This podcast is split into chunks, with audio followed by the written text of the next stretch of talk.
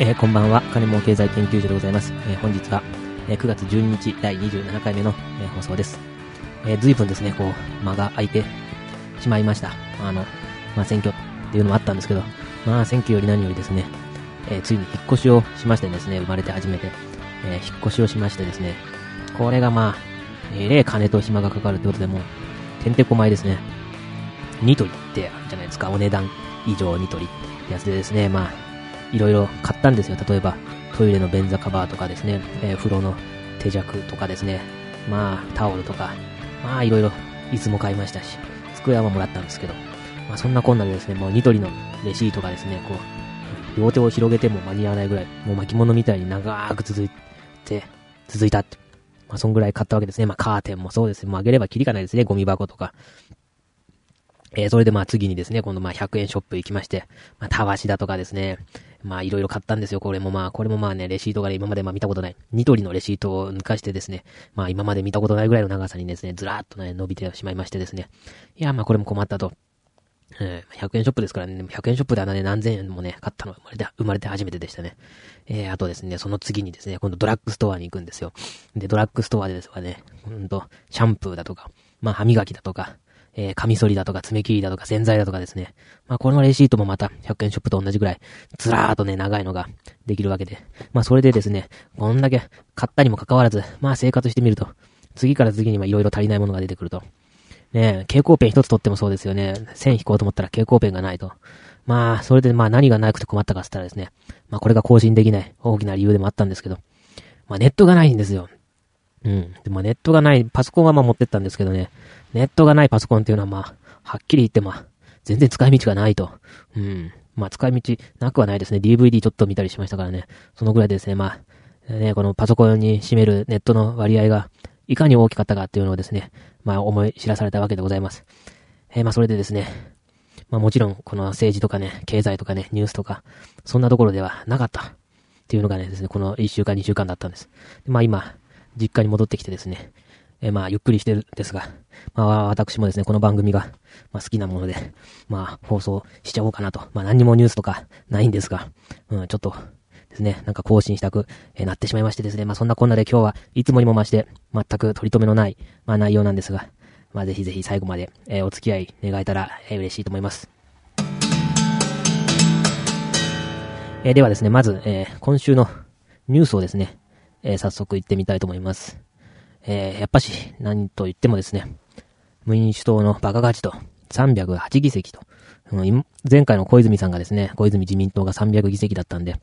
えー、まあ、308議席、これは、とんでもない数ですよね。まあ、これをですね、まあ、あっさりと民主党が取ってしまったと。正直、うん、こんな風になるような予感もあったんですけど、実際なってみるとですね、いやー、とんでもないことになったなと。実に、まあ、すごいことになったと。この先どうなるのか、まあ、目が離せない。ニュース的にはですね、まあ、実にいいんじゃないのかと思うんですが。まあ、しかしですね、早速ですね、このスキャンダルが出てきましたよね。渡辺、なんとかって人の、えー、自己破産だとか、えー、なんか元、えー、ヌード女優だとかですね。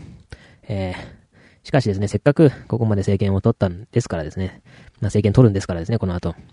まあ、こういうつまらんことでですね、こけてほしくないっていうのがですね、えー、一番思うところですよね。まあ、政策がしくじったとかですね、まあ思いもよらぬ結果に至っちゃったとかいう、だったらいいですけどね、なんかもう実につまらないですよね、誰々の、えー、スキャンダルとかですね、えー、過去がどうだったとか。まあしかしそういうことで、えー、左右されるのが、まあ政治なんでですね、仕方ないのかなという面もありますが、まあそれで散々今までですね、やってきたんで、相手のスキャンダルでやってきたんですから、まあ仕方ないのかなというのもあるんですが、まあそんなことで、え、こけてほしくないというのが、正直な感想です。えー、それとあと、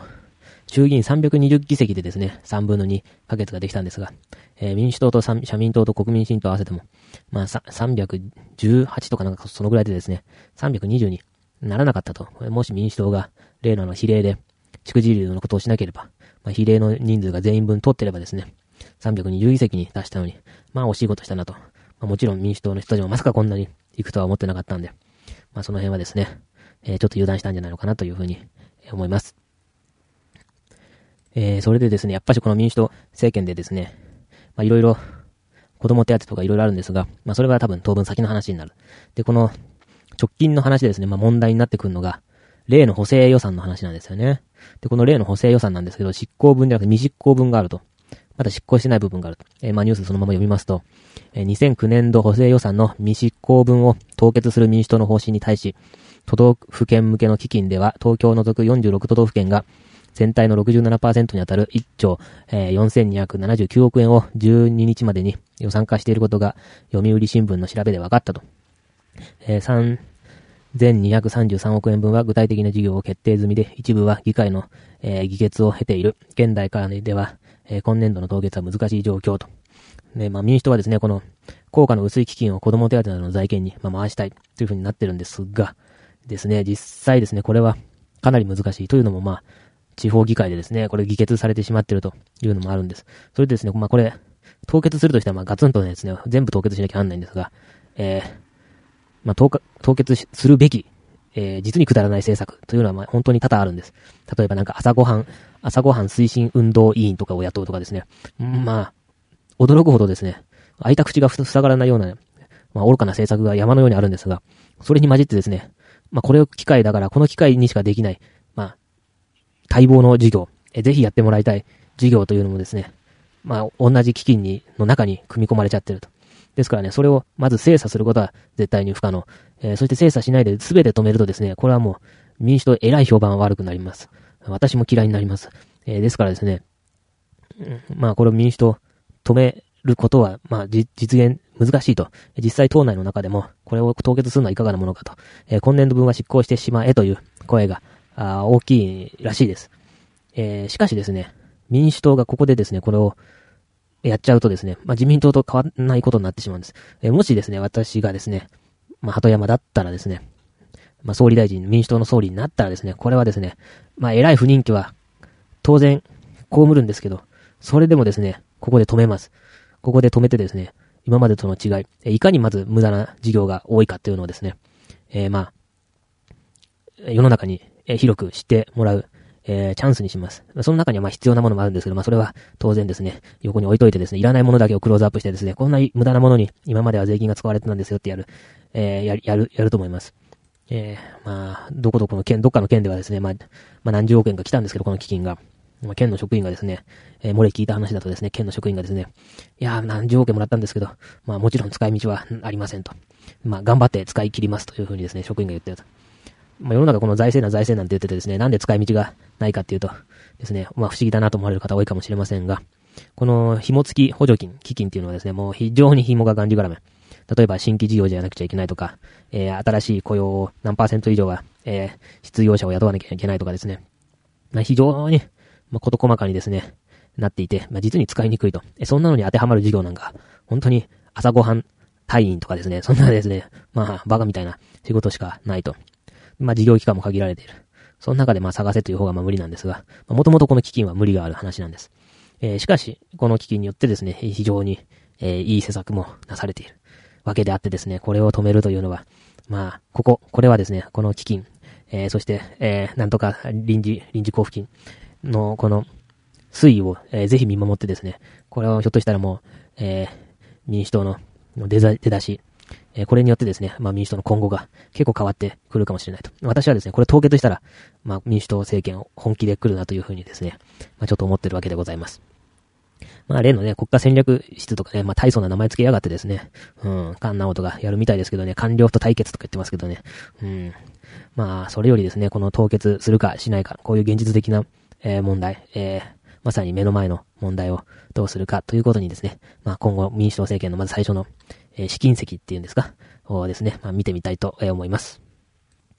え、それとまあ民主党この分裂するかしないかっていうところがやっぱし注目だと思うんですよ。で、308議席で自民党が120ちょっとだったと思うんで、まあ仮にですね、この民主党半分になったとしても、まあ自民党よりも大きいんですね。で、第、第一党取れるんですよ。果たしてそういったようなですね、分裂、政界再編が、まあ、自民党が分裂し、民主党も分裂し、えー、全く新しい形にですね、政界が再編されるということもですね、これはなきにしもあらずなんで、うん、まあみんなの党とかいうのが出てきましてね、これ結構な、まあ、支持受けてるみたいですね、予想以上に。ね、全然ダメだと思いきやそうでもなかったと。うん。えー、ですからですね、えー、まあこの辺が今後の、えー、見どころかなと、え、思います。はい、えー、では今週の、えー、経済状況を、えー、言ってみたいと思います。まあ、随分先週から開いちゃったんですけど、まあですね、この最近はもうドル全面安ということで、えー、まあ、ちょっとコメントしたいなと思うんですけど、えー、まずこのドル円でですね、えー、90円67銭、えー、ユーロ円132円14銭、ポンド円151円15銭、ユーロドル、えー、100、あ、1ユーロ1.4576ドル、えー、日経がですね、1444円33銭、ニューヨークダウ、えー、9605ドル41セント、えー、原油69ドル12セント、金1グラム3105円ということですね。まあ、原油はやっぱし最近この70ドル近辺で、えー、ずっと上下してると、うん、結構激しく動いてるんで、うん、まあ今後どっちの方にブレるのかなと。で、やっぱり日日経がですね、まあ民主党のせいとか言われてますが、まあちょっと弱くなってきて、その代わり、まあダウは、まあ順調、順調というほどでもないですけど、まあ堅調かなと。えー、そしてやっぱし何よりですね、このドル全面安ですね、ユーロに対しても、えー、オーストラリアドルに対してもですね、このドル全面安ということで、えー、ガイトナーがですね、なんで、アメリカはですね、経済もすごく、え、いいのに、え、ドルが売られ続けるのかわからないとか言ってましたけどね、まあそういうことってよくありますよね。え、ちょっと前もの日本もですね、まあドル、あ円がですね、売られまくってですね、特に経済指標を全く無視してですね、え、円安が起こるということは、まあ起きているんで、まあ経済指標を全く無視して、ドル安が起こるということも、えー、あって叱るべきだと、まあ思います。えー、それでですね、やっぱしでもドル、全くそんな根拠がないというわけでもなくて、やっぱしドル紙幣をすりまくってると、まあ思われてる。実際捨ているんですが、えー、捨ているんでしょうが、えー、それがですね、やっぱし今後ドル、アメリカ、基軸通貨ということに対して、えー、まあ不安を世界各国が、えー、抱えていてもおかしくないのではないのかなと。えー、んで、やっぱしまあ、この、経済が、まあ、一息ついた。まあ、あの、わけわかんない状態からですね、一息ついたということは、まあ、これ多分確実なことだと思うんですよ。しかしですね、だからといって、えー、まあ、経済が、まあ、永遠に回復、あ、順調に回復して、うん、失業率が戻るかといえば、まあ、それはあり得ないことだと思うんですよね。やっぱしこの雇用のリスク、えー、雇用のですね、えー、先進国が、軒並み人件費高いということで、えー、失業率の低下はですね、これはまあ免れないというふうに、えー、思います。まあ、究極的な話をちょっとするとですね、まあ今日もですね、まあ民主党がですね、あの、高速道路無料化本当に委員会と、経済効果あるとか言ってるんけど、あるんかいと言われましてですね、えー、まあないんじゃないんですかと答えたんですが、その,、その理由はですね、えー、日本がこの海外で稼いでくるということにですね、日本の、えー、国内での移動コストというものが、まあ、ほとんど関係ないだろうと。まあガソリン代がちょっと安くなるぐらいでですね、えー、ほとんど関係ないので、えー、つまり、売れる額は高速道路が、えー、ただで通れようが、えー、金払って通れよう、通ろうが、変わんないので、まあ内需的に経済効果があっても、外需的には、まあ一切経済効果がないというのがですね、まあ高速道路無料化だと思うんです。えー、それでさらに言うとですね、この内需もですね、えー、まあすごい極端な話をすると、まあすべてがですね、この自動化されてですね、例えば、うん、自動販売機じゃなくてですね、まあコンビニも、えー、自動店員みたいなのができてます、できて、えー、それで、まあ、稲刈りとかもまあ自動稲刈りみたいなのができてですね、まあ、昔はこの農業に大量な、えー、労働力が必要だったけど、まあ機械化によって農業の労働力が、えー、少なく済んだ。まあその結果工業に回したけど、工業の労働力も機械化によって少なくなった。で、まあこの情報産業に回したけど、情報産業もですね、えー、まあ IT の発達によってですね、えー、無駄や村がなくなってくるとですね、まあ、どんどんどんどん人が余っていくというのは自明なりでですね、究極的な話すべてがコンピューター化されたら、まあ、人間働く必要はねえだろうということに、まあ、なるんだと思います。えー、そうするとですね、えー、働かざる者を食うべからずという考え方は、まあおかしいんじゃないのかと。うん、働く者も働かない者も、えー、食うべしと、うん、食うことができる世の中というものをですね、目指さないと、まあ今後、もうおかしくなりますよね、絶対に。だって、仕事がすべてコンピューターによって、えー、機械化されてなくなっているのに、えー、働けという、しかも、えー、無駄をなくせと言ってですね、まあもし、働かなくてはならないという、え、まあ命題があるんだとしたら、まあ無駄を作らなければならないということですが、まあ、無駄をなくしてですね、さらに仕事もなくなって無駄もなくなっているのに、一体何を働けばいいのだ仕事がなくなるのは当然で、失業率が悪化するのは当たり前。えー、しかもよその国でもっと安い人件費があれば、当然そっちの方に行くというのは、これはもう当たり前の話なんで、まあ、あの、経済の回復とともに、えー、失業率が低くなるというのはですね、えー、まあ難しい。えー、そのために、まあ、ラ、ワークライフバランスと、えー、さらにですね、ワークシェアリングですが、そういったですね、まあ、労働を分けて、えー、まあ、そんなに働かなくても、えー、いいような環境を作り出していかないとですね、まあ、この問題は、えー、先進国において解決していかないのではないのかと、えー、思います。えー、まあそんなこんなでですね、今週は、えー、特にやることがないというよりも、えー、個人的にまあ忙しくてですね、まあ、全然できてないというところが、えー、本音なところです。えー、それでですね、え最近ですね、新規の、嬉しいことに新規の、えー、リスナーの方々も、まあ、増えてきてくれたわけなんで、えー、この金も経済研究所のですね、え、テーマソング、これ、ブログのですね、左端のカテゴリーのところから、え、テーマソングというところに、え、まあ、ありますので、え、これはぜひ、まあお、お時間があったらですね、聞いていただきたいと、え、思っており、思います。えー、またですね、えこのブログの方にメールアドレス、え載っておりますので、コメント欄でも構いませんので、えご意見、ご感想、ご要望、何でも結構なんで、まあ、お寄せいただきたいと思います。えそれでは、えまあ、なんかもう、本当にこんなんでいいのかという感じですが、今週はこのぐらいにしまして、えじゃあまた来週。